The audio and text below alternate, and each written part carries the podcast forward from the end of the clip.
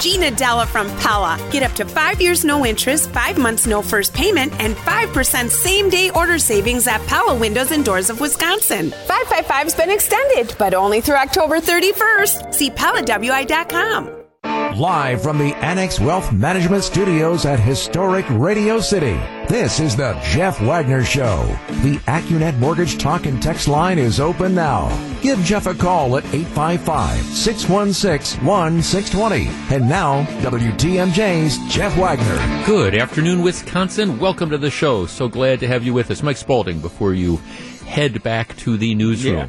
But I, you, okay, so your lead story, if I have this correct, I-94 shut down for about an hour this morning, southbound lanes around Drexel. Citizen report that there were shots fired on the freeway? Yes, road rage incident. Incident. Shots fired. Someone is in custody. Okay, so we, we know the fact that it was investigated and that someone is in custody would lead us to believe that th- this did in fact happen, that there was a shots fired incident as opposed to somebody might have just thought that oh there's a I heard something and it was a car backfire. backfire, no, yeah. this was this was this was at least since somebody's been arrested it was somebody that was actually there was a shooting incident on the Yes. road. Yep. Okay, you know what comes to mind when I hear this story? The Wild West. Well, the Wild West definitely, but but it's the time of day. It's six in the morning. Yeah. I mean, who who starts the day that angry? I mean, I don't know about you, but first of all, I, I don't think I'd ever get angry enough to like fire shots on the freeway. But but it, it's six o'clock in the morning. Who starts their day that honked off that whatever somebody does to them on the road is going to uh, elicit a response where you pull out a gun and start shooting? I mean, if you're if you're shooting people at six in the morning on the freeway, what the heck are you doing by eleven? Yeah. Well, no, I, I'm I'm with you, and this is this is an this is something too that has been more um uh.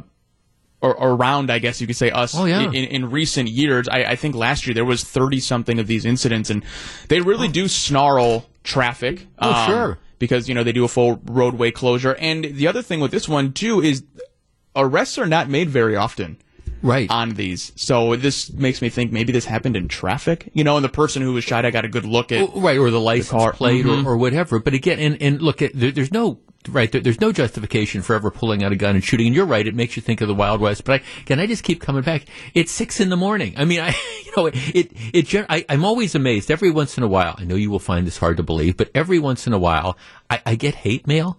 You know, you get these people who are unhappy with the program or, or whatever, and it always starts off with something like, I, I, you know, I never listened to your program, but, and then, you know, then they go into great detail about what's upsetting them about all the different shows they've listened to. You know, I hate to listen to you every day. It's, it's that type of thing. But, that's, you know, it's like, I hate to, li- which, which is, that, that's fine. That comes with the territory. I don't care about that. But a lot of times, th- these are very, very angry emails that you get, and they're, they're written, it's, it's like, like nine o'clock in the morning, 9 a.m., 9.30 or whatever. And I'm thinking, if you're this honked off at 9:30, where where do we go? I mean, don't don't you have to build up to this? And I guess the answer is no. It, it might not be the show that's making you mad. You know, Right. at that point, I'm with you. Yeah. If I'm, if I'm firing off angry emails before my morning cereal, That's right. It's kind of like desperately in need of a life or something like this, or or maybe you know you want to do a better job of I I never I try not to listen to the show. You might want to do a better job of doing that if it's going to get you that aggravated. Just saying. Okay, I was just thinking. I mean, it's a road rage incident. It's six a.m. in the morning. For goodness sakes. Right, I like Mike's idea. Just just have have the cereal, dial it down a little bit before you do that. All right. If you are traveling this Thanksgiving, if you're planning on traveling this Thanksgiving, it could be a complete and total mess. Um, here, here is is why, and let me kind of walk into where I'm going, and then we're going to have this conversation. Uh, the estimates are, let's see, there's some surveys out. You don't know, but um, you know, last year was was a crazy year with regard to people not going places for the holidays. Um, the estimates are, I'm looking at a poll here, 52% of Americans, one out of two, say they plan to travel over Thanksgiving. Up from the normal 33%. That's according to a recent survey by Price Waterhouse. Okay, so uh, the idea would be you got some people that just normally travel every Thanksgiving. A lot of people, though, put that off last year. So, hey, you know, we're, we're going to make up for it. So 52%, that seems a little high to me, but work with me on this. They say that 40% of travelers intend to fly. So more and more people are going to be taking to, to the air. You know, we're going to travel longer distances. Again, that seems a little bit high to me, but let, let's work with those numbers. Here is the problem in order to, and of course, air travel, to the extent that there was ever any sort of cachet from it, it it's, it's kind of down. Right now, the, the airlines are trying to come back from COVID. There's They've cut back dramatically on the number of flights. If you've been on a flight recently, chances are the flight has been absolutely packed with people. There's fewer flights. There's fewer crews in reserve. If you get some bad weather and a delay and a plane gets delayed, you know, chances are your flight's going to get canceled and you're going to be messed up. So it, it's a problem to begin with. But, but this is a more fundamental problem that's out there. TSA, if you've been to an airport, you know that you, you can't get onto a plane without going through a TSA checkpoint. Pretty much been that way for the last 20 years, since uh, 9 11. All right, the way it works is there is a mandate that all federal government workers have to be fully vaccinated by November 22nd. That is the Monday before Thanksgiving. Thanksgiving is Thursday. So you are looking at arguably the busiest travel day, travel weekend of the year. And it's coming up that Monday, the 22nd. That's the drop dead date for workers for the federal government, and that includes TSA, to be fully vaccinated. Now, I said fully vaccinated. I didn't say to have had a shot. So what this means, and let's kind of back up. If you are getting the Moderna shot, and the Moderna shot says that you have to, you know, you have to wait four weeks between vaccinations. So if you're getting the Moderna shot, the first dose would have had to have been administered by October 11th. So that time has passed. If you're getting the Pfizer vaccine and you got to wait again three weeks, the drop dead deadline for getting the Pfizer vaccine was October 18th, which is Monday. And again, because you got to wait three weeks, then you get that shot, and then that, that's what you would have had to have done to be fully vaccinated, like the rules are going to require by November 22nd. If you're um, getting the Johnson and Johnson shot, well, you have a little bit more flexibility because it's only that, that one shot. Okay, so that's the background of this. Now, why are we talking about this? All right, the latest numbers, and this is as of earlier this week, the latest reported numbers from TSA is that so far about 40% of the workers are unvaccinated. And of the frontline workers, you know, I'm talking about the people that are actually sitting there looking at the, you know, when you, you, give them your passport or your driver's license and they compare it, the people that are actually working at the desks, they think the non-vaccination rate is a lot higher than, than 40%. But agency wide, uh, they've only got 60% of the employees who are being vaccinated. Now, we're going to have an idea in the next few days because, like I say, the opportunity for being fully vaccinated unless you're going to get the J and J shot has passed. So you're not going to you don't have time to get the Moderna anymore. You don't have time to get the Pfizer anymore and not be essentially told you can't come into work by November 22nd. So busiest travel week of the year, delays to begin with going through airports. And now you've got TSA workers who, in general, I, I mean, I, I don't know. I assume, I assume that somewhere more than 40% of those workers are going to have, of that 40%, at least some have gotten their, their shots or will. But there's no question that there's going to be a huge number who haven't gotten their shots, which is going to mean that if the federal government really does go ahead and lay off all sorts of people because they haven't gotten the shots, if you think airline delays are huge now, can you imagine what it's going to look like on the week of November 22nd. Our number, 855-616-1620. That is the Accunet Mortgage talk and text line. Given what is at least a potential of a complete and total meltdown of the airline system. right? Should the federal government rethink the vaccine mandate when it comes to TSA workers? 855-616-1620. That is the AccuNet Mortgage Talk and Text line. We're not talking about healthcare workers now. You know, we're not talking about people that are working in nursing homes or things like that where they might come into contact with uh, again, patients who are, are vulnerable. You know, we're talking about people, you know, in the airport. Can TSA afford to lose this chunk of their workers? And will people put up with having to stand in lines that might I don't know, if the line is normally 30 minutes, now it might be an hour and a half. Will people put up with that? 855 616 1620. Should the government rethink its vaccine mandates with regard to, again, the TSA workers who have incidental contact with, with passengers. I mean, it, it's not like you're in close contact with passengers and things like that. Could you accomplish the same thing that they're trying to accomplish simply by saying you got to wear a mask? You know, because already, you know, there, there's the mask mandate for, you know, people in the airport. So you've got the masks that are there. Does it matter if the TSA workers are vaccinated on top of that? 855 616 1620. And how will we react if all of a sudden, you know, you lose 25, 30% of the frontline TSA workers. We discuss in a moment. This is Jeff Wagner on WTMJ. 855-616-1620, which is the AccuNet Mortgage Talk and Text line. If you're just tuning in, all right, the, the government says workers have to be vac- fully vaccinated by November 22nd. That is, by the way, the Monday before Thanksgiving.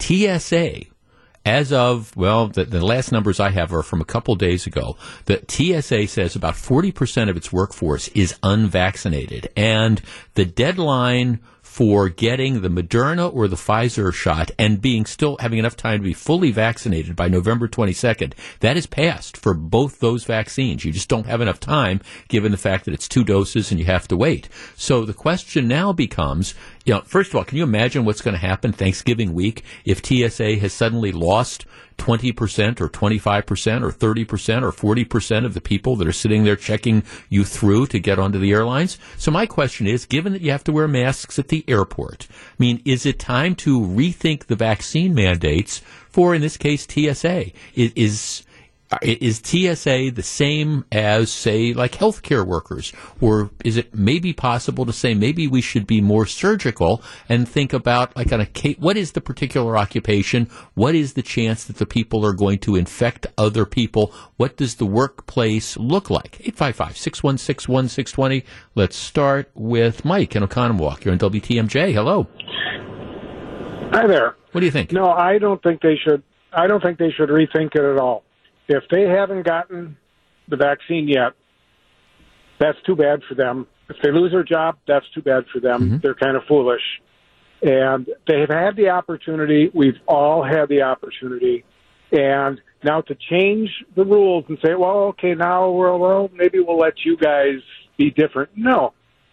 We'll just all have to pay the price for people being ignorant of the situation and there's no excuse for anybody not having the vaccine now. It's well, out there, it's free, it's available. Do it. Okay, if it's so your job and you lose it, right, go get a different job. Right. Well, absolutely. No, but but see, but Mike, that, I guess that's my point. Right. You, it's your job. You lose it. Fine. You, have got that rule in place, and, and that's easy to say. But then you know you're trying to travel through airports, and all of a sudden you find that you're waiting in lines for two hours to get through to get to your plane. Will will the American people put up with that? Well, I'd rather wait two hours than be dead. Okay, are you overreacting? Uh, all right, now are you overreacting no. when you say? Uh, have, have, you flown recently? Have you flown through? You know, have you, ever, have you have you ever been through an airport? Yes, I have. Okay, so yes, TSA people wear a mask. You wear a mask. You are vaccinated. Your contact with the TSA agent is is minimal, maybe a few seconds. Are you overreacting when you say, "Well, I think this person's going to kill me"? No, I'm saying he could hmm.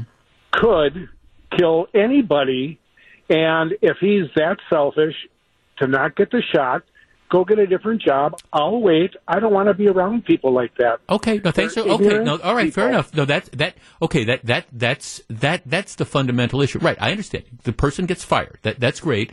So then you have potentially these long lines, and you say that's fine. I don't mind. I'll wait. I'll wait in line for an hour and a half because I don't want to have to, you know, ha- have any possibility that I might come into contact with somebody who's been non-vaccinated. Now, I, I do raise this issue though, and I. I I understand sometimes we get so passionate about this that our, our critical thinking kind of goes out the window.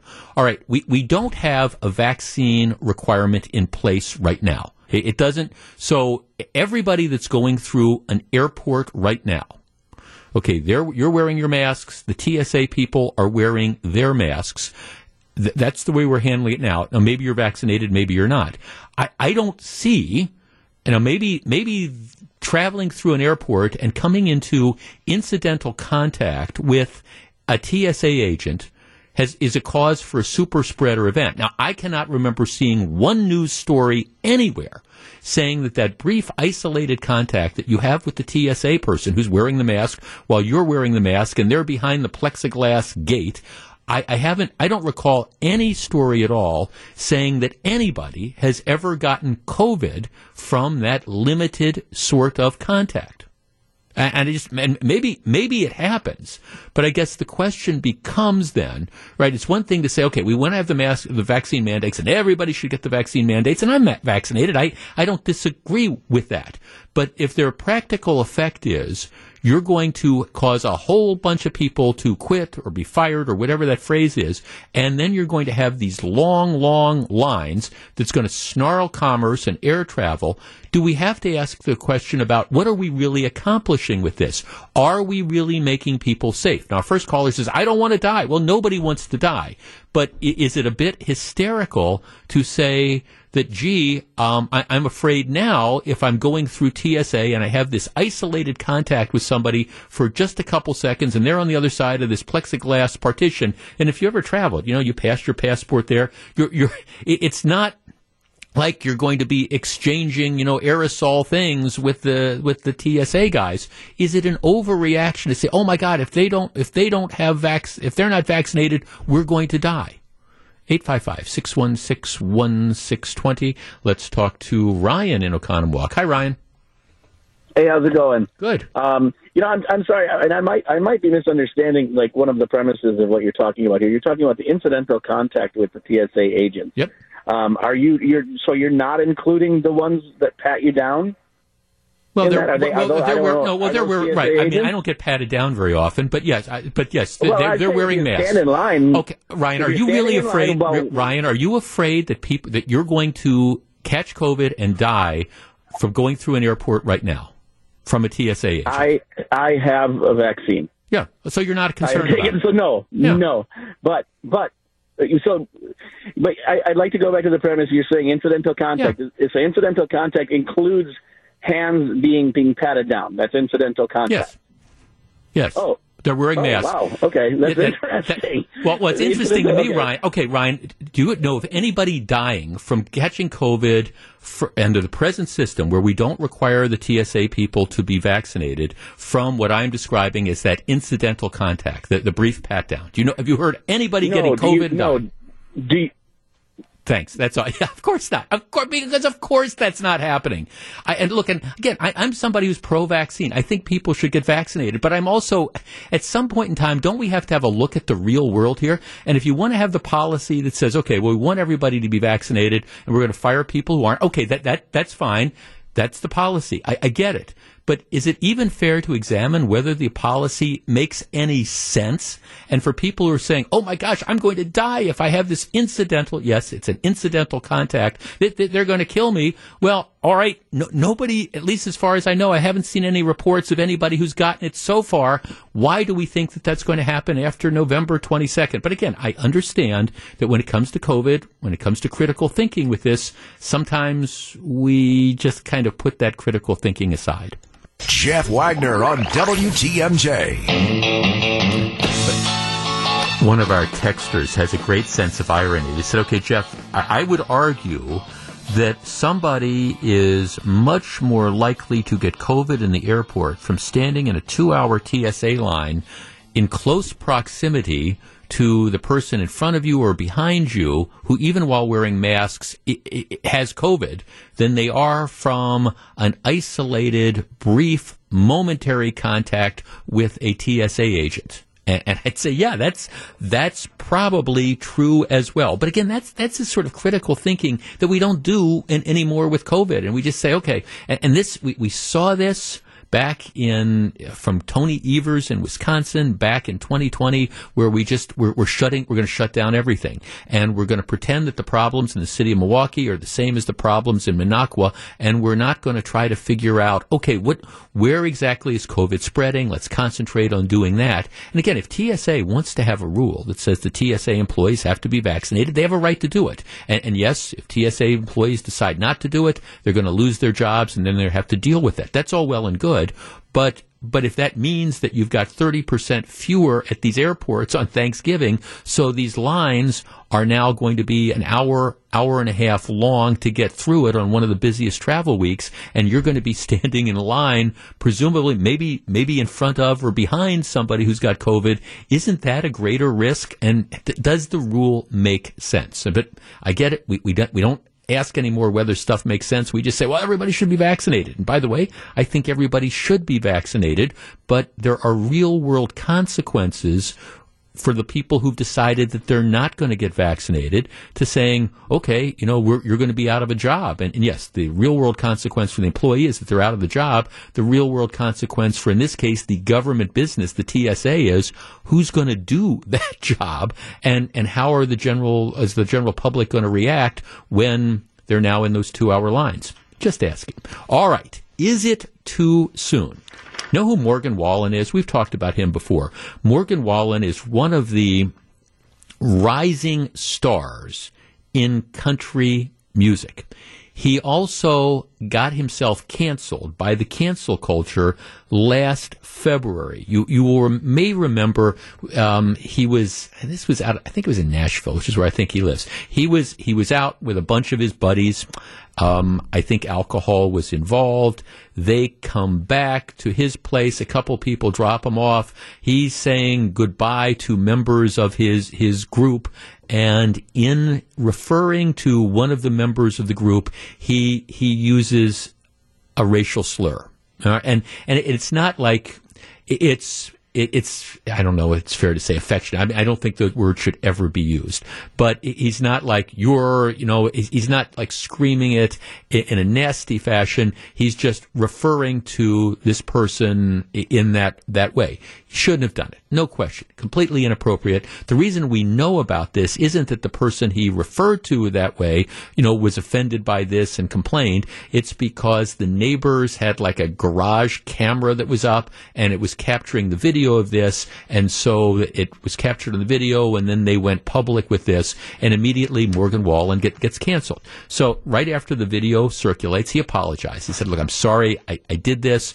I, I, didn't mean anything by it. That's no justification, but you know that he apologized. He went on Good Morning America in July. You know, apologized for this again, and, and he's he's been the subject. I mean, he's effectively been canceled. Um, his his management agency, his record company, dropped him. He lost all these bookings. He's not permitted to attend the uh, Country Music Awards on November 10th. He's deemed ineligible for the artist only entertainer and vocalist categories. Um, however, he, he, nevertheless his albums are selling at least recently. They were selling at like record levels. So the fans haven't abandoned him, even though you know, a, a, lot of the businesses have. I bring this up because um, he's he's getting ready to make a comeback. The story is that Country Thunder, which puts on large music festivals all across the country, um, one in Arizona in April, one in Florida next October, and of course the big music event in July in Twin Lakes, the Country Thunder, Wisconsin. Um, they've just announced that Morgan Wallen is going to be the headliner, or at least one of the headliners. As a matter of fact, he's the first headliner that's been announced for these various performances. So he's coming back. He's going to be headlining shows at Country Thunder. Our number, 855-616-1620. That is the Accunet Mortgage Talk and Text line. All right, here's my question. Is this too soon? Morgan Wallen w- was canceled for saying something that he shouldn't have said um, last February. He certainly suffered consequences for that. He has apologized for it. It, it cost him bookings. I don't think it's necessarily hurt his record sales. Arguably, you could argue that it's perhaps uh, helped his record sales. But now he, he's going to be back touring, and he's been booked as a headliner at some of the biggest country music festivals in the country. Is it too soon to bring Morgan Wallen back? 855 616 1620. That is the Accunet Mortgage Talk and Text line. We discuss. Welcome back to Jeff Wagner on WTMJ. 855-616-1620, which is the Accunet Mortgage Talk and Text line. AY and Fond du Lac. What do we do with Morgan Wallen? Yeah, hi, Jeff. Hi. Um, yeah, uh, I mean, I do think that it seems a little um, too soon for him to come back. Although, I do believe that uh, that he definitely should. Um, no, they definitely deserve a second chance. I think, from my experience of being Jewish and hearing, you know, certain Mm-hmm. celebrities or, yeah, um, say say something anti-Semitic that that seems like they really didn't mean as a derogatory term. Um, if if they if, when they sit down with someone Jewish and and have a public conversation, um, then and and they and they really do seem like they regret it. I'd say you know you got to give people a second chance. I think if he sat down, Morgan sat down with someone from from that ethnicity or race and just had a public conversation and showed that he, you know, really didn't mean anything and, and he regrets it. Well, I mean, well, Don't uh, to give you an idea, I mean, last uh, last July he went on Good Morning America with Michael Strahan, who is, of course, black, and and had th- that conversation where he again apologized for that. So, I mean, I I I guess my, my question is, what? Oh, he had. Yeah, well, he went on Good Morning America with Michael Strahan last July. Yeah. So Right. and it, okay, Oh, okay. So then, oh, I didn't. no, good enough. I, would appreciate say that. Yeah. Okay, no, thanks for call. Well, I, I, I here's my answer to this question. A number of you are texting in with this. Uh, My answer to the question is, you know, when, when is too soon? And that is the the public decides.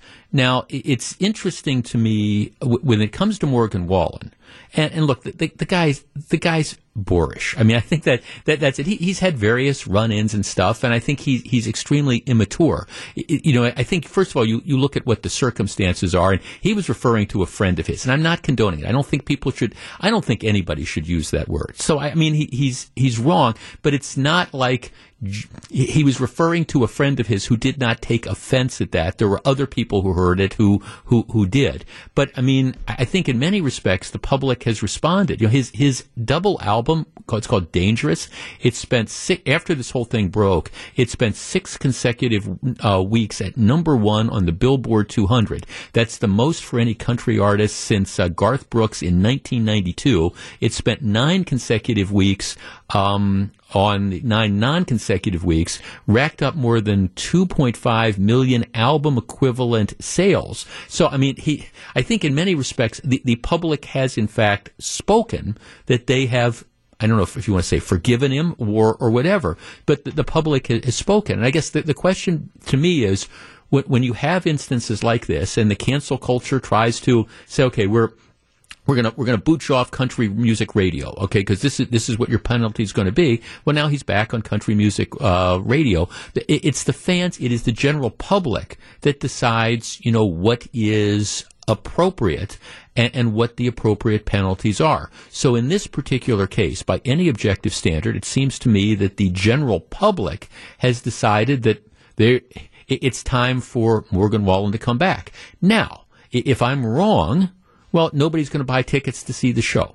But I, I don't get the sense that that's going to be the case. My guess is his shows, and I guess I understand Country Thunder is a little bit different how you sell tickets, but my guess is there's not going to be huge boycotts of Country Thunder because he's the headliner. My guess is that he's going to be um, received warmly when he goes out on tour. That's just my sense because I think people are willing to look at the circumstances and decide he no longer needs to be um, no long, long, longer needs to be canceled. Now, a number of you are texting in and making the correct point that there, there's double standards here because you have you know rap artists who go out and as part of the lyrics of their songs, they're misogynistic, they're racist, um, all, all those things, and yes, you don't get this this huge push to cancel them. Right? I appreciate that there's always going to be double standards when it comes to the way the cancel culture operates, but as to the question of when is too soon to bring somebody back, I think the answer is clear.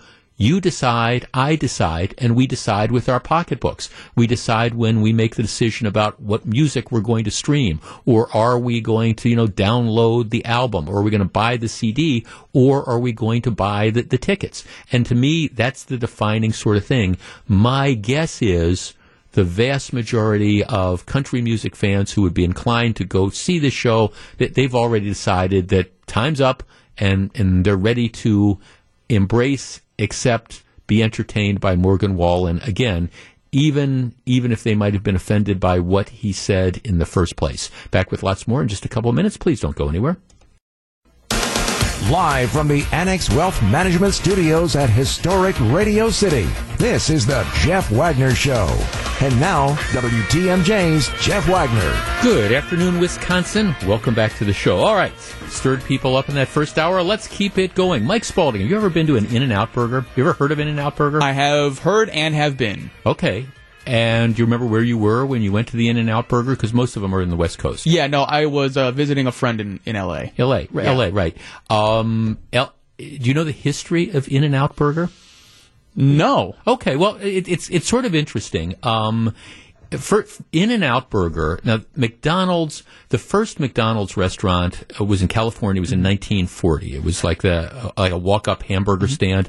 And for anybody who's like watched the, you know, what watched the move, the Michael Keaton movie and stuff called The Founder about Ray Kroc and all that, and and, and how McDonald's got taken public and, and things like that. And and interestingly, McDonald's really had this exponential growth because you had the standardized stuff, but also they would do franchises. The you know the McDonald's company would sell franchises to people. Well, In and Out is a little bit different. In and Out. California. It was originally um, it was originally started in Baldwin Park, California, which is a suburb. it- It's in Los Angeles County. It's about 20 miles northeast of, of LA proper. So that was California. Started in 1948 by a guy named Harry Snyder. And the thing that distinguished In and Out Burger is it was the first drive in restaurant by you know the the, the drive-ins where you had the, the car hops they invented those two-way speakers that you see like if you ever like watch the movie American Graffiti mm-hmm. and stuff you know the old style where you would pull up you would pull into the thing and then you'd order you know I want the I want the burger whatever and then they'd come out and they'd deliver the stuff for you. So that they were the ones that that again came up with that idea. The interesting thing about In and Out Burgers now is that they're not franchised. They're, they're owned by the company. They they took the position that if we would franchise it, sell it to other people and have them run it, we don't think we could maintain the quality. So to this day, if you see an In and Out Burger, it's a corporate In and Out Burger. They're they're all owned, which is a little bit different. So that's why everything is the same. Everything is, Yeah. is exact. Now, McDonald's strives for that because McDonald's has rules on the different franchisees and stuff. But at, at In and Out Burger, they're all corporate owned. Some McDonald's are owned, but really a small percentage of McDonald's are owned by the McDonald's company. Most are owned by, uh, again, franchisees. It's like a Chipotle. Chipotle is a corporately owned. Right, that's That's why everything is the same always. Right, I, but I mean, and again, McDonald's has quality standards, and there's really, if you're an operator, there's very little leeway as to what you can do. But at In and Out Burger, it's all the same. Did I tell you? I have a I have a very good friend of mine who owns a bunch of McDonald's. He he's, he um he owns 49 McDonald's. Here in Wisconsin? Yeah, and I always I always tell him. I said, oh, once you own 50, you'll be a big deal. you know, Once- you own 50, you'll be a big deal. But no, I, actually, my buddy is one of these go-to guys who, you know, really, you know, when, when we talk about issues like minimum wage or, you know, like employment and stuff, you know, uh, it's, it's sort of interesting to hear the, the problems that are out there. But yeah, a friend of mine owns 49 McDonald's. Uh, but in any event, so that's the background of In-N-Out Burger. Was that interesting? It is. I'm a. I love history and I like stuff like that. Yeah. So um no, that's absolutely. Right, right there. But again, their claim to and, and to this day, Um, the reason In and Out Burgers, they, there's about 330 of them around the country. Um, I go to the one in Las Vegas when I'm in Las Vegas all, all the time, but but they're again predominantly west of the Mississippi, Mm-hmm. not not exclusively, but predominantly west of the Mississippi. But they, I mean, it, it's like the, it's like the old style burger joints. I mean, they, they still use real ice cream, you know, none of the powdered stuff and all. And if if you're a fan of that type of quote unquote fast food, In and Out Burger is is some some place that you'd like to try. It's worth the hype. Yeah, You know, like when people are like, "Oh, you got to go, you got to go." When I went, I had very high expectations. I think just because of what people told me, but that lived up to it. Yeah, I'm with you. Right, you know a place that's okay. See, now you're going to get me in trouble. See, you're going to get me. You know, you're, Down you're the burger be- trail now. Well, well, right down the burger trail. But it's it's funny, you know, a place that I don't understand the hype. Sonic. I don't get Sonic. You've been to Sonic? They have a couple here. I have, and I'm I'm with you there as well. Not oh. my favorite place. Okay, well, I mean, it's, it's not necessarily bad, but I mean, they do all this advertising and stuff, and I mean, it's just to me, it's it's only it, it's kind of okay, you know. It's but just okay. But In and Out Burger, if you get a chance to go to an In and Out Burger, I okay, I endorse it. All right, that's the background. All right, but I, I wanted you to understand the background uh, when before we talk about this, this sort of next story, because In and Out Burger, it, it is it's a national business. All right, so here is the deal. There's an In and Out Burger in San Francisco that was recently forced to close by San Francisco authorities. Now, you might say, Jeff, were they forced to close because they got a bad health department inspection? No. Were they forced to close because, I don't know, they, they ran afoul of some, you know, political group or something like that? No, not really. Here's the story. All right. In San Francisco, they apparently have a local rule, local health rule, that says you are not allowed to go into a restaurant to eat inside. You cannot be in a rest, you cannot be in a restaurant unless you have a vaccination card. You have to present your vaccination card in order to be able to go into the restaurant. I don't even know if they also allow you to say that you've been tested within like 48 hours or 72 hours. I, I'm not even sure if there's an exception. But the bottom line is before you can go into like an In N Out burger or any other restaurant, you have to prove that you have in fact been vaccinated. All right. So In N Out Burger says, look, here's here's the deal. We're we're not going to enforce that. We don't think that it's our job to have the government tell us um, that we have to discriminate against certain customers who choose to patronize our business. The statement is, we think this is governmental overreach, it's intrusive, it's improper, and we think it's it's offensive. We don't want to be the one put in the position of telling our customers who can come in and who cannot come into the store. So predictably, you know, what happens is somebody in San Francisco uh, calls the health department to complain that, hey, I, I went into the In N Out burger and they didn't look at my vaccine card. And the health department, you know, goes out and they say, you know, all right, are, are you enforcing this? And they say, no, we, we just don't, we don't believe that you have the authority to do that. And we, if you want to come here and, and you want to, I don't know, punish people for going into the restaurants. If you want to enforce it, if you want to be the vaccination code police, feel free to do it. But we as a private business, you know, we, we don't think that it should be our job to essentially ask everybody that's going to come into our restaurant to provide a proof that they have in fact been, been vaccinated. And if, if you want to if you want to do that, if you want to figure out a way to enforce it, that's fine. But we're we're not going to ask everybody that comes up to buy a hamburger in our building whether or not they're going to be vaccinated. So as a response to that, the health department says, okay, unless you know we are convinced that you will check everybody's vaccination documentation, we are going to shut you down. And so as a result, this this this In and Out burger is now closed for indoor dining. I think the the drive through is still open because they're not going into the building. All right, I'm curious as to how do you react to this. 855-616-1620. That is the Accunet Mortgage talk and text line.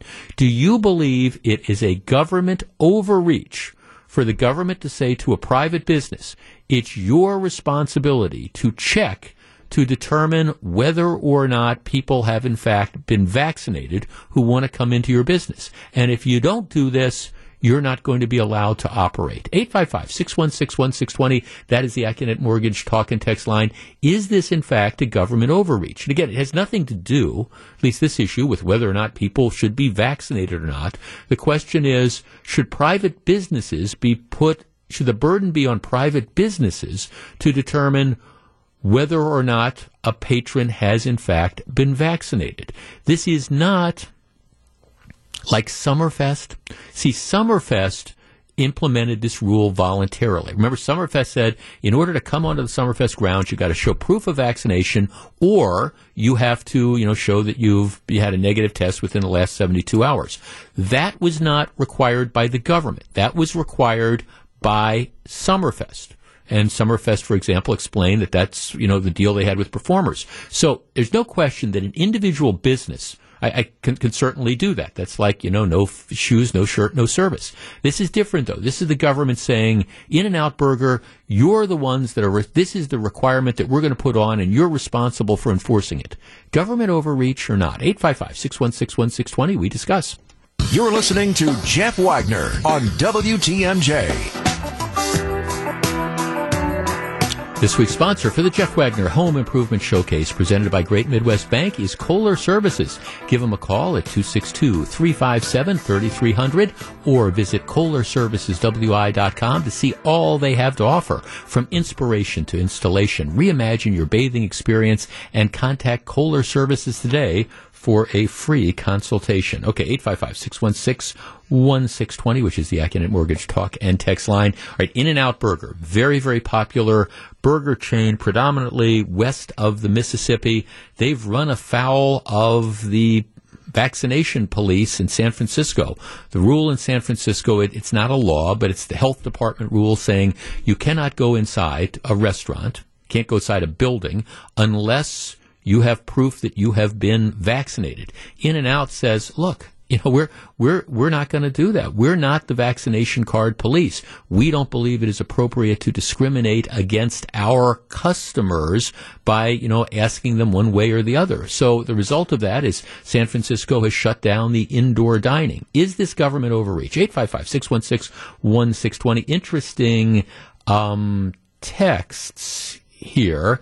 Um, Jeff, I think the restaurant is right. They're having a hard enough time getting people to work the counter and make food. If the government wants that rule, they should provide security at the door, not the restaurant hiring extra people. Is the government not going to subsidize that? Um, Jeff, no shirt, no shoes, no service is a health department regulation. Restaurants are required to make customers comply for everybody's health.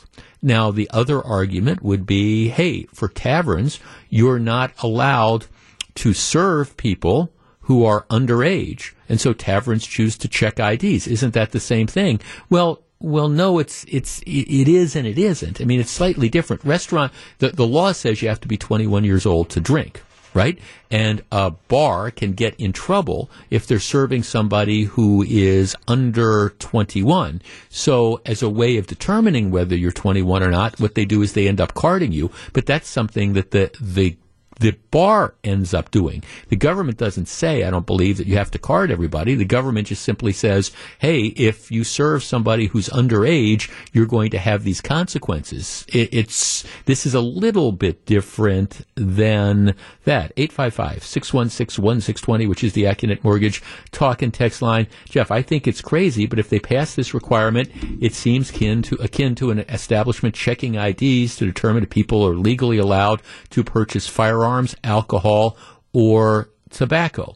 Well, there's to buy a firearm from a licensed firearm dealer, you know, you have to, there's all sorts of requirements that say you have to prove identity.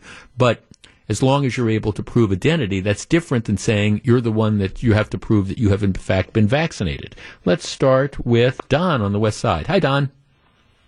Hi. What do you think? Uh, I don't think it's an overreach. Uh, if we don't get enough people vaccinated, this pandemic is going to drag on and on and on. And the only way to do it is to get vaccinated. And I don't think that I should be at risk uh, if I'm in a restaurant for someone who's not vaccinated and I'm sure is not going to bother to wear a mask Why should I have to take a risk on possibly getting a breakthrough from them just because they don't want to get vaccinated, but they still think they should be able to do anything they want? And virtually, eh, if someone gets infected, so what? Do you think that requiring people to be to show a vaccination card to like go into an In-N-Out Burger is going to motivate people who otherwise wouldn't get vaccinated to get vaccinated? I don't know if it will or not, but at least it's it's a start, and maybe it'll get someone incentive to say, well, I can't go here, I can't go there, just because I I'm stubborn and I don't want to get the vac- vaccination. And I'll bet you any money that those same people aren't going to wear a mask. When does it end? I mean, you, you know, at what point in time do, does this end? We're we're never going to have. I mean, I, I, I, we're never going to have 100% vaccinations. I, at least I don't think no, of so. course not. Right. So No, at, at what point in time does this go away? Is this the new normal that forever moving forward you're going to have to show proof of a COVID vaccination? I, I think there's going to get to the point in time where the numbers drastically drop. I mean, even in Wisconsin, we're still getting 2,000 cases a day. Now, I'm not saying that if if got more vaccinations, that'll that'll go down, and it probably will. Plus, we got the same thing with the mask. People won't wear the mask, so it's it's like a twofold thing. I'm not going to get vaccinated, and I don't have to wear a mask because I'm an American. Well, it's not just in America. I mean, most communities in Wisconsin don't require you to wear a mask anymore. Is there masks anymore? There, there are. Dane County has a mask rule. Racine, the city No, has a mask no, I rule, understand. but most don't. I understand, but it's a double it's a double whammy. I'm not going to get vaccinated. I'm not going to wear a mask either. Yeah, got it. Okay. So at least if people get vaccinated, at least there's a chance that maybe they won't pass on to someone else. It's not a 100% guarantee, of course not. Got it. We just saw uh, Colin Powell, Got it. but Okay. he had other. Right. Uh, Yeah, he had, he had cancer. He was Underlining 84 years old. Yeah, no, thanks. I mean, that, I, mean, I, I asked this question because the, the truth is COVID, I mean, the reality is COVID's always going to be with us. That, if, if anybody thinks it's going to be eradicated, that's just not going to happen. So the question becomes at, at what point in time do we again resume some sense of normalcy? And I, I don't know that I, what that standard is. Um, I think In and Out Burger had, I understand their position here. That, does California have the right to say this is a condition. You have to do this in order to stay open. Yeah, I, I think they have the right to do it.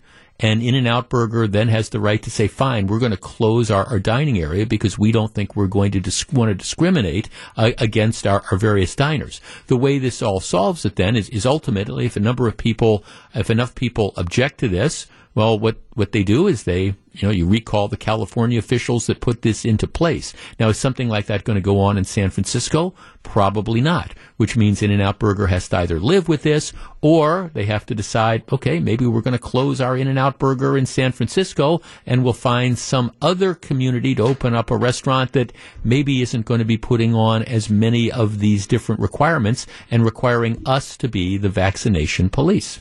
Welcome back to Jeff Wagner on WTMJ. one of our texters. Jeff, I'm listening to you in Scottsdale, Arizona. I know where I'm going for lunch today. I'm heading In and Out Burger. Mike Spalding, we were talking about In and Out Burger and we were talking about Sonic, which I don't mean, I know I'm sure there's people that love Sonic. I just, I've never gotten that. One of our texters, all right, these are kind of fighting words. You know, he, he says, he says, or she says, uh, that there's another fast food restaurant that they don't get, and that's White Castle. You ever been to White Castle? Oh, I have. Uh, it was like our, it was like my dad and my brother. We would get it when my mom would be like out of town or whatever it is. That was like our our treats. Yeah. Uh, I have not had it in a long time, and I'm sure it's not as great as I remember. But the memories that I have, I are great. I like, yeah, I, I like White Castle for, for, I mean, for, for what it is. I mean, it's, it's not fine dining or anything, but you got those little tiny burgers that you can eat like two dozen Oh, of and yes. stuff. No, I, I actually, I wish there was a White Castle closer because I, if, I, I know my wife isn't listening today because she's doing something now, so don't tell her. But if, if there was a White Castle around, I, you get a bag of those things and stuff. No, and you know, wash it down with a Diet Coke. Absolutely. it was something about how like the pickle was as big as the burger was Absolutely. that I really Right. I liked. It, like, it, it is what it is, but no, I'm, I'm a White Castle guy. well, I'll tell you, Jeff. You can drive down to Kenosha. There's I a know. White Castle in I- Kenosha. I, know there's one there. I matter of fact, I have I have been past that on a couple occasions and stopped and gotten a bag full of burgers. Absolutely, I'm, I'm a White Castle guy, but our our texter was not. But what can you say? To each their own. That's the beauty of like fast food. All Not right. a lot of standards there at the White Castle. I'll say. This is Jeff Wagner on WTMJ.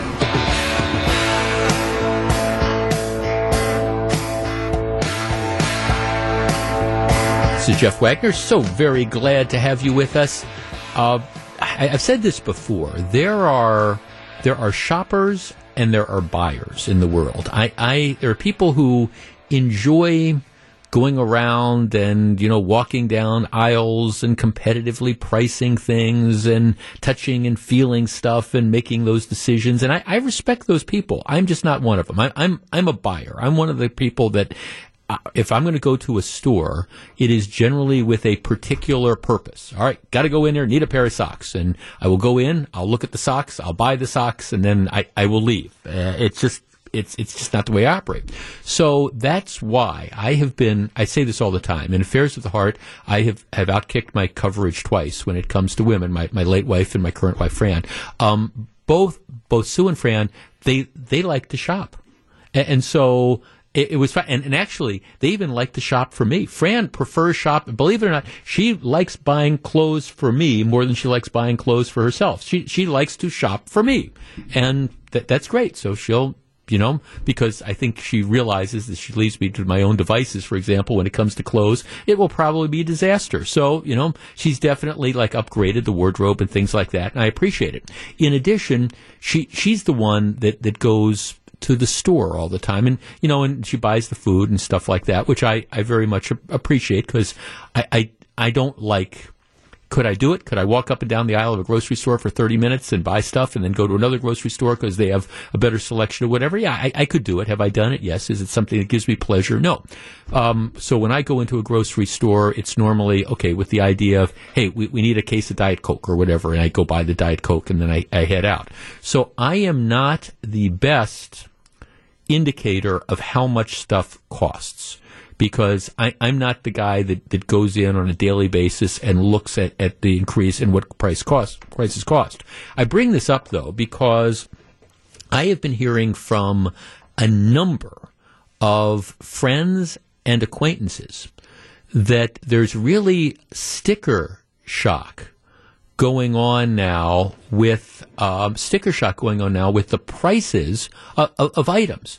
Um, I was at dinner at a dinner party the other night. Somebody was saying that they went into a grocery store to buy peanut butter, and they were just stunned at, at how expensive peanut butter was. And it, it's because there's a shortage of peanut butter. There was, you know, whether it's COVID or the supply shortage or whatever. But that then started this conversation about everybody talking about how prices were, were just going up and up and up.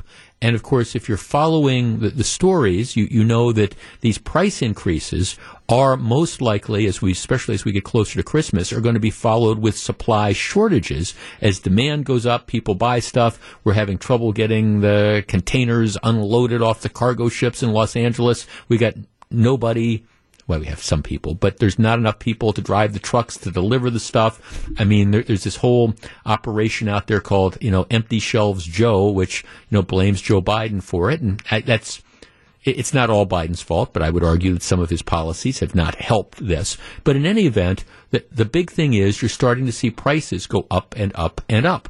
Now, last week, uh, the Social Security Administration announced that they were going to, if you're on Social Security, you're going to be getting like a 5.2 or 5.4% boost. And everybody was applauding that. That's great. We're going to be getting more money. That, that's super. But what people don't understand is the reason that people, for example, on Social Security are getting that 5.4% or 5.2% boost, whatever it is, it's because Social Security is tied to the cost of living. And if you're getting a 5.2% boost, that means it's because they're their indicators are the cost of living is going up 5.2%. A huge, huge inflationary spiral. And when it comes to other things, for example, that seniors in particular need, cost of prescription drugs and stuff like that, the increase is way over 5.2%. Our number is 855-616-1620. That is the Accunet Mortgage Talk and Text line. I want to use this segment of the show kind of as a, as an electronic town hall. Have you noticed price increases and how is that impacting you? Now, the one thing that, that we all see is, of course, gasoline prices. And gasoline prices are up dramatically over the course of the the last year. I mean, gas. I think you know where I buy gas, it's like three oh nine now, and some places I was driving past, it's like three nineteen or three twenty nine. You know, gas is up dramatically over the course of the last year, and there's reasons for that. But as far as regular prices, are you starting to notice significant price increases and is it starting to affect some buying decisions? 855 616 1620, we discuss. You're listening to Jeff Wagner on WTMJ.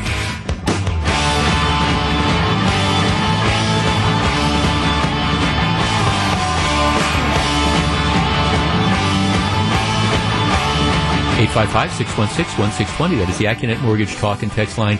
I- I'm trying to get us ahead of the curve on what I think is the huge undercovered story of the last part of 2021 and probably going forward uh, a good part of 2022, and that is the return of, of inflation. That is prices going up. We have for the longest time been in a situation where, uh, you know, inflation was pretty much under control. You, you did not have massive price increases. Now you're, you're starting to see it. And there, there's a lot of things going on. We were talking yesterday about how you've got a couple, um, you've got John Deere plants across the country, not all, but many. And you've got like Kellogg cereal plants that workers are on strike now. You know, they, they want more. They said, Hey, we've given back stuff over the years. Now, you know, we, we want more and they, undoubtedly they will get it, but that increases prices. You pay the workers more. That means John Deere charges more. That means Kellogg's charges more. Costs end up going up and you're, you're starting to see that. And I think it's starting to hit home. And I think there's going to really be sticker shock moving forward. 855 616 1620. Let's start with Tony in Milwaukee. Hi, Tony. Hi, Jeff. Well, I got gas today and I saw that it went over three bucks. But uh, my big one is I'm retired now and I do a lot of shopping. Okay. In the grocery store, bacon, Oscar Mayer bacon is eight ninety nine for one of them little packs. So to counter that, I went to Aldi's and got one for four bucks. So right, well, you know, I got. I'll, I'll I'll bring that price down, Jeff. there you go. You're thank you. You competitively shop. Thanks. It's funny you mentioned that because I have a text, Jeff. Thing that comes to mind really hit me was bacon. It was three ninety nine a pound. Now it's seven ninety nine.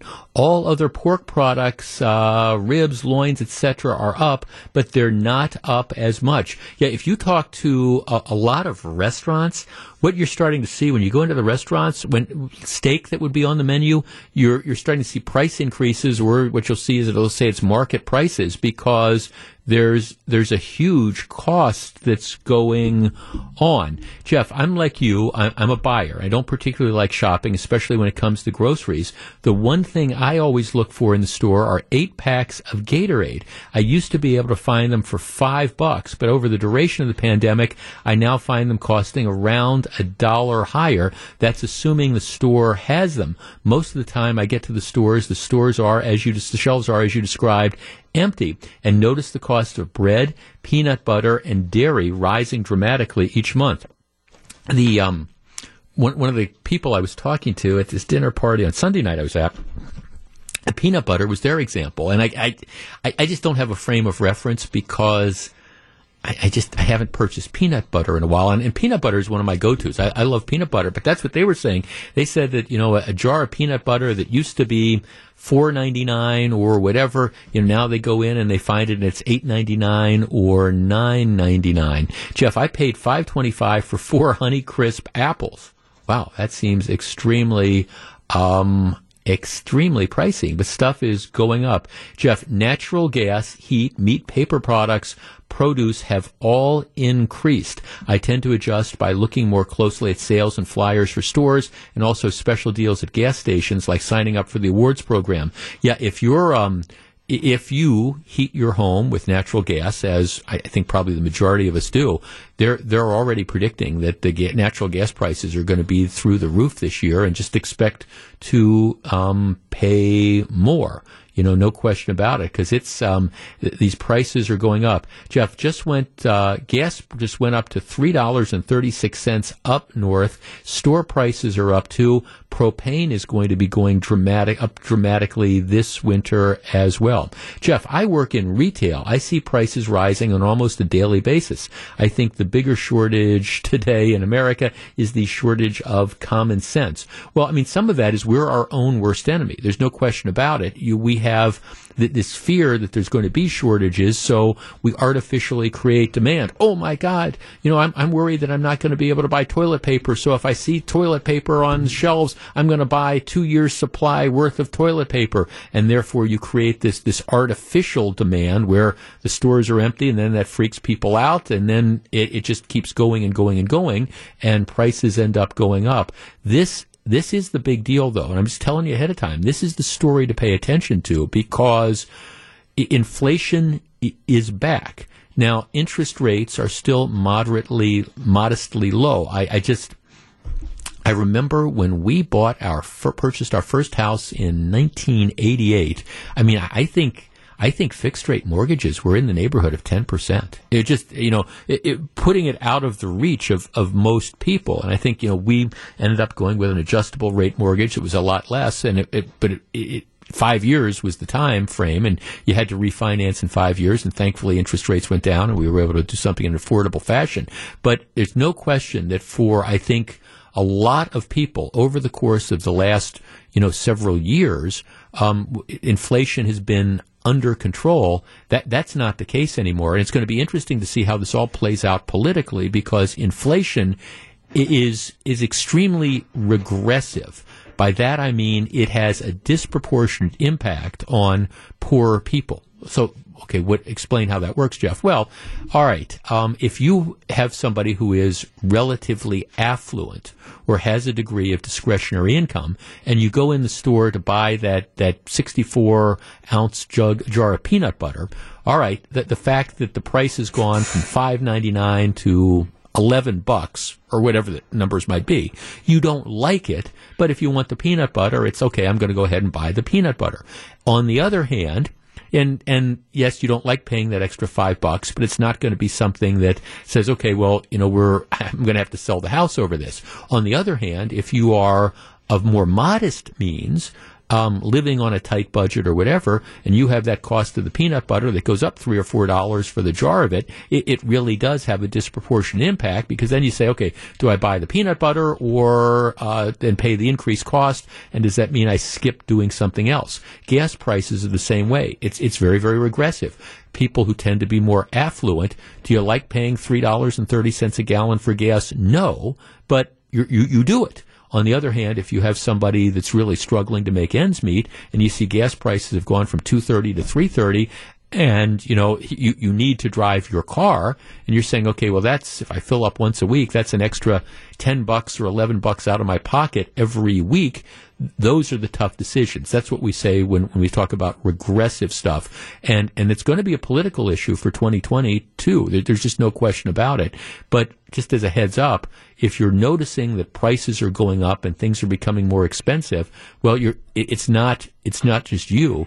It is impacting everybody. And I think it's most likely to get worse before it gets better, especially given the major supply chain problems that we're looking at increased demand for different things coming out of the pandemic, cost of wages going up, the fact that employers are having to pay people more to get to work, to work. And like I say, it, it might be great. Hey, I went from $13 an hour to $15 an hour. Isn't that great?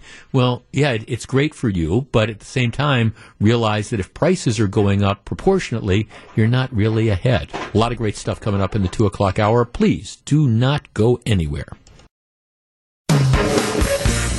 Live from the Annex Wealth Management Studios at historic Radio City, this is the Jeff Wagner Show. And now, WTMJ's Jeff Wagner. So, Melissa, I have a story for you, and my question at the end is going to be Have you ever had something similar to this happen to you or been involved in? Okay. So, last evening, we went to. I, told you this before um, the afternoon uh, the afternoon news started. We had um, one of Fran's granddaughters was was in this this concert. It was actually quite nice. It was at Pewaukee High School. So we, we went out to to see the concert and and um, uh, she's in. Uh, it was various choirs that they had, like their varsity choir and their mixed choir and all these things. And it was it, it was a very nice performance. So all right, so we go out to Pewaukee High School. We we get there, and the, the concert's supposed to start at seven o'clock, and so we're we're walking in. It's like six forty or so, and there's there's all the parents and grandparents and stuff, and everybody's like walking through the doors and stuff. Well, my lovely wife, she has this sort of tendency to kind of like wander off. She'll just like just kind of no. like like sort of walk ahead. Yes. You know, and it, Mhm. It's it's it's been. I know how that works. It, it is right. Just he's kind I of like wandering off and stuff, and, and sometimes it's kind of a problem because you know you're in these crowds, and she's smaller than me, and so she can navigate through crowds quicker than I can because I'm a little bit bulkier and stuff, and so uh, it, this will be when we've been on a couple of our the listener trips in Europe and stuff. We're in these towns, and I'm, we're like together. Next thing I know, she's like three quarters of a block ahead in this big crowd. I'm thinking, okay, this. Or you're like, where'd Fran go? Well, that's exactly right. It's because she's kind of, and it, and it, it's part of her charm and things like that. So last night we're we're coming in. There's all sorts of people coming in. The concert starts at seven, so people are are all arriving at the same time. Uh, because I am I am many things, good and bad, but I try to be a gentleman. So as, as you're coming in, there, there there's like the the doors. I'm holding the door for people, you know, and there's all these people that are coming in, and it's one of those deals where you hold the door open, then you get kind of trapped holding the Right. door for. But it, but it, it's, Well, that it's- happens to everybody, Right. So you, yes. okay, so I'm I'm holding the door, Mhm. and my my lovely and charming wife, I I don't know that she perceives that I'm I'm behind her holding the door because she's just kind of like wandering off and. Or maybe she thought it was just for one person. Well, Right, exactly. But she she's like moving towards the direction of the auditorium where the concert is. So that's fine. So I'm probably I don't know, maybe 30 feet behind her, maybe more than that, when I finally find somebody else to take over the holding the door thing. So I, I'm, I'm behind her and I'm walking and, I, and I'm watching.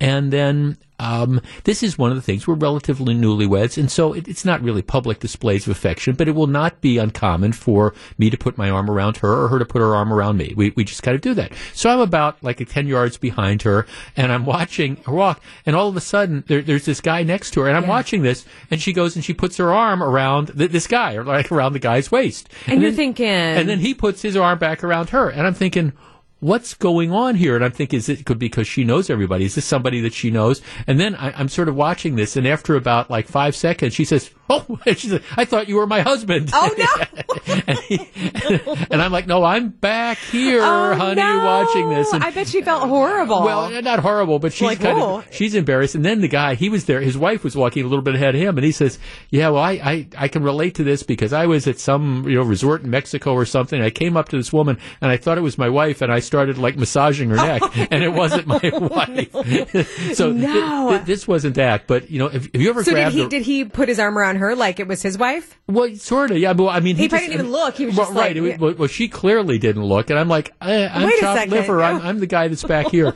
so, have you ever grabbed the wrong guy in public? Oh gosh, you know I haven't, but something very similar. I think when you're a kid, it happens all the time. You go up to a person thinking it's your mom, and it's not. Right. I, I, I know that happened to me several times as a kid. Hey, mom. Oh, wait, it's not mom. Yeah. But yeah, no, I don't think that's happened to me as an adult. Yeah, right. No, yeah, but that's sort of- funny. I was sort of funny. I was just kind of watching this whole kind of thing play out and going, a okay. second. I said, does she either know this person or is she mistaking him for me? and, and I guess, I mean, uh, it- she just she was just like, okay, there's this this guy that's taller than me next to me, so she just decides to put his arm around, and, and it was it was kind of charming and quaint. And I said, okay, well, that's that's a radio story. You just uh, Melissa so will love to hear that I would. story. I love stories like that. Um, you know, there you go. What can you say? All right, we're going to take a very quick break. When we come back, all right, is this a good idea or bad idea for your kids? I want to hear what you have to say. Stick around.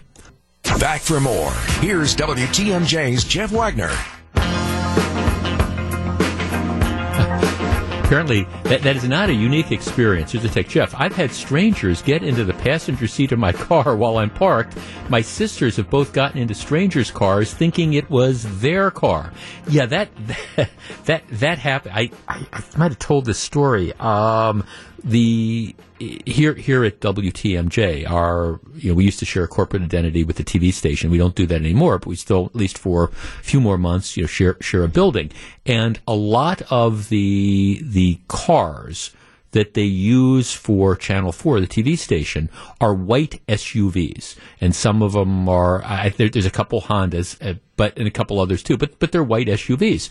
And so, um, my my wife's car is actually it, it's a white Honda, you know, CRV, the the SUV, and for some reason, a few months ago, I. I I, I was driving that. I don't know what was my car was in the shop or whatever. So I was driving her car.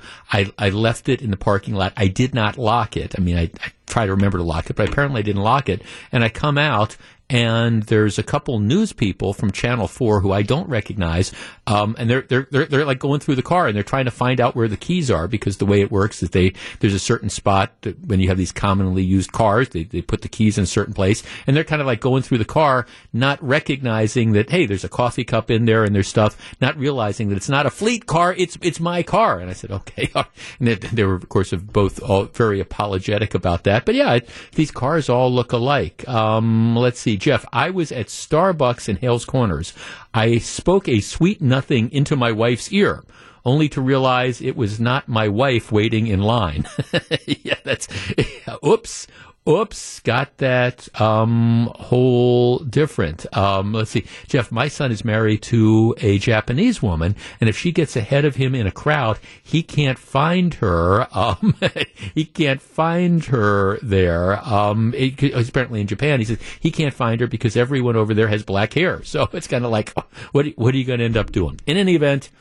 It's just one of those funny stories that you have from time to time. Okay, here is the deal. There is legislation moving through the state house that is it's supported by Republicans and the business community. It is opposed by Democrats and the Wisconsin AFL-CIO. Right, that's the background on this. Here's what it has to do. It has to do with children working. Now, the way the law works now, 14 and 15 year olds are not allowed to work later than 7 p.m. from after Labor Day until May 31st. So during the, the school year, kids aren't allowed to work after 7 p.m. And um, during the summer, they are only allowed to work until 9. All right, so that's that's the deal. The bill that is moving through the legislature would allow employees under 16 to work until 9:30 p.m. before a school day and up to 11 p.m. when they don't have school the next day. So it would extend the hours that kids could work. Now, I, I take a particular interest in this because um, my my nephew is 15, and he's he's I'm, I'm actually I'm, I'm, very very proud of him. He's he started working and things like that. Um, matter of fact, he, he got a job and he he works um, at at a driving range of all things. He like drives the truck that picks up the golf balls and you know does, does all sorts of things like that. That job is ending because the driving range is getting ready to close down for the year. But it's always it's always a big thing with hours. He would like to work more hours. And right now, there's some pretty strict limits on those things. And you know, he's a pretty good student, and my my brother monitors those things. And he'd, he'd like to work more hours, and I think my brother would be inclined to let him work more hours. But you've got these rules. So the rules right now, under 16, you can't work past 7 p.m. from Labor Day until May 31st. You can't work later than 9 p.m. over the summer. This bill would allow kids to work until 9:30 before a school day and until 11 o'clock um, when they don't have school the next day. Good idea, bad idea. 855 616 1620. That's the Accunet Mortgage talk and text line. All right. What what do you think about this? Now, obviously, this bill is being pushed in, in part that the tourism industry would like this, you know, because, you know, you, you, you look at a lot of tourist areas right now, and the idea is we're, we're trying to find help and, you know, for a lot of the jobs, like the dishwashers or the busboys or, or things like that, you know, we'd, we'd love to have the kids be able to, let's say, work till nine o'clock at a restaurant on a Friday night or a Saturday night. Well, right now the rules are no, you have to knock off at, at 7 p.m. if it's during the school year. 855-616-1620. That's the Accunet Mortgage Talk and Text line. I, I'm willing to be argued out of this, but I think, I think this bill makes a lot of sense. I, I think loosening up the rules on allowing kids to work make makes sense. Now, I'm not talking about sweatshops and having kids work 80 hours a week or, or things like that. But if, first of all, if it's cool with mom and dad, or mom or dad, and, and they're okay with it, and there's this need, is it really is it really that big a deal if you know you can work until instead of nine o'clock instead of seven o'clock you can work until nine thirty if if it's not a school day and you can work until 11 day uh, you can work until 9.30 before school day and 11 o'clock uh, on, on a school night. 855-616-1620 that's the AccuNet Mortgage talk and text line. We need to find people. If the kids want to work, and I believe me, I think it's a great thing for kids to work. If this helps the businesses, if it's okay with mom and dad, you put a little bit more money in the kids' pocket. I, I think it's a win-win situation all around. And candidly, I guess I would rather see the kids be working than, you know, at, at either out on the street looking to get in trouble or alternatively, you know, at home playing video games. 855-616-1620. And if mom and dad don't want this, well, then mom and dad can say no. You know, we, we, we don't, we don't think it's appropriate for you to work till 10 o'clock on, on a Friday night. If you're, you know, bussing tables at the restaurant or something like that, then you just say, no, you're not going to be able to do it. This, I think, gives more parental control. And as long as the parents are involved, I think it's a reasonable accommodation. What do you think? 855 616 1620. For you business owners out there, especially those of you that employ those 14 and 15 year olds to do those first jobs, some of those basic stuff, would this help out? We discuss. Jeff Wagner on WTMJ.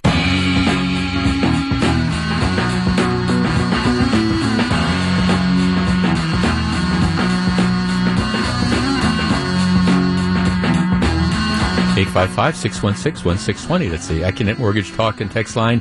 Here's some text. Jeff, there goes Jeff again, thinking parents care about their kids in Milwaukee.